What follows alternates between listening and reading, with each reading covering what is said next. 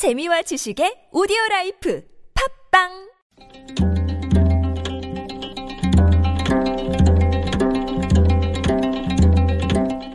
한문학자 장유승의 길에서 만난 고전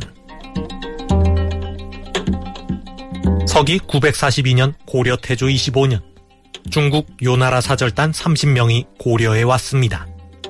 고려와 화친을 맺기 위해 온 사절단이었습니다. 요나라 사절단은 낙타 50마리를 선물로 가져왔습니다. 그러나 고려 태조는 화친 제안을 단호히 거부했습니다. 요나라가 고려의 전신인 고구려와 발해를 멸망시켰다는 이유에서였습니다. 고려 태조는 요나라 사절단을 모두 섬으로 유배 보내고 그들이 가져온 낙타 50마리는 개성 남대문 밖에 있는 만부교라는 다리 아래 메어두어 굶겨 죽였습니다. 이 사건을 계기로 만부교는 낙타교라는 별명을 얻게 되었습니다. 고려사에 나오는 이야기입니다. 역사 교과서에도 실려 있는 널리 알려진 이야기지요.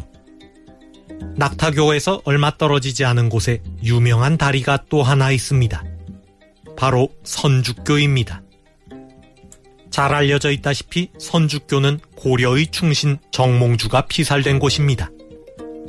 일설에 따르면 이 다리의 원래 이름은 착할선 땅지 다리교 선지교였는데 정몽주가 죽은 뒤 대나무가 자랐다고 하여 선주교라고 불리게 되었다고 합니다.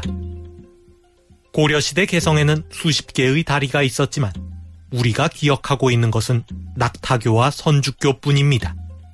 중대한 역사적 사건의 무대가 되었기 때문입니다. 그런데 최근 중대한 역사적 사건과 관계된 또 하나의 다리가 나타났습니다. 다름 아닌 대통령과 아랫사람들을 이어주는 다리입니다. 전 청와대 민정수석이 특검조사에서 직권남용 혐의를 부인하며 자신은 대통령의 지시대로 가교 역할을 했을 뿐이라고 주장했습니다. 우리는 역사의 길이 남을 다리 하나를 또 가지게 된 것 같습니다.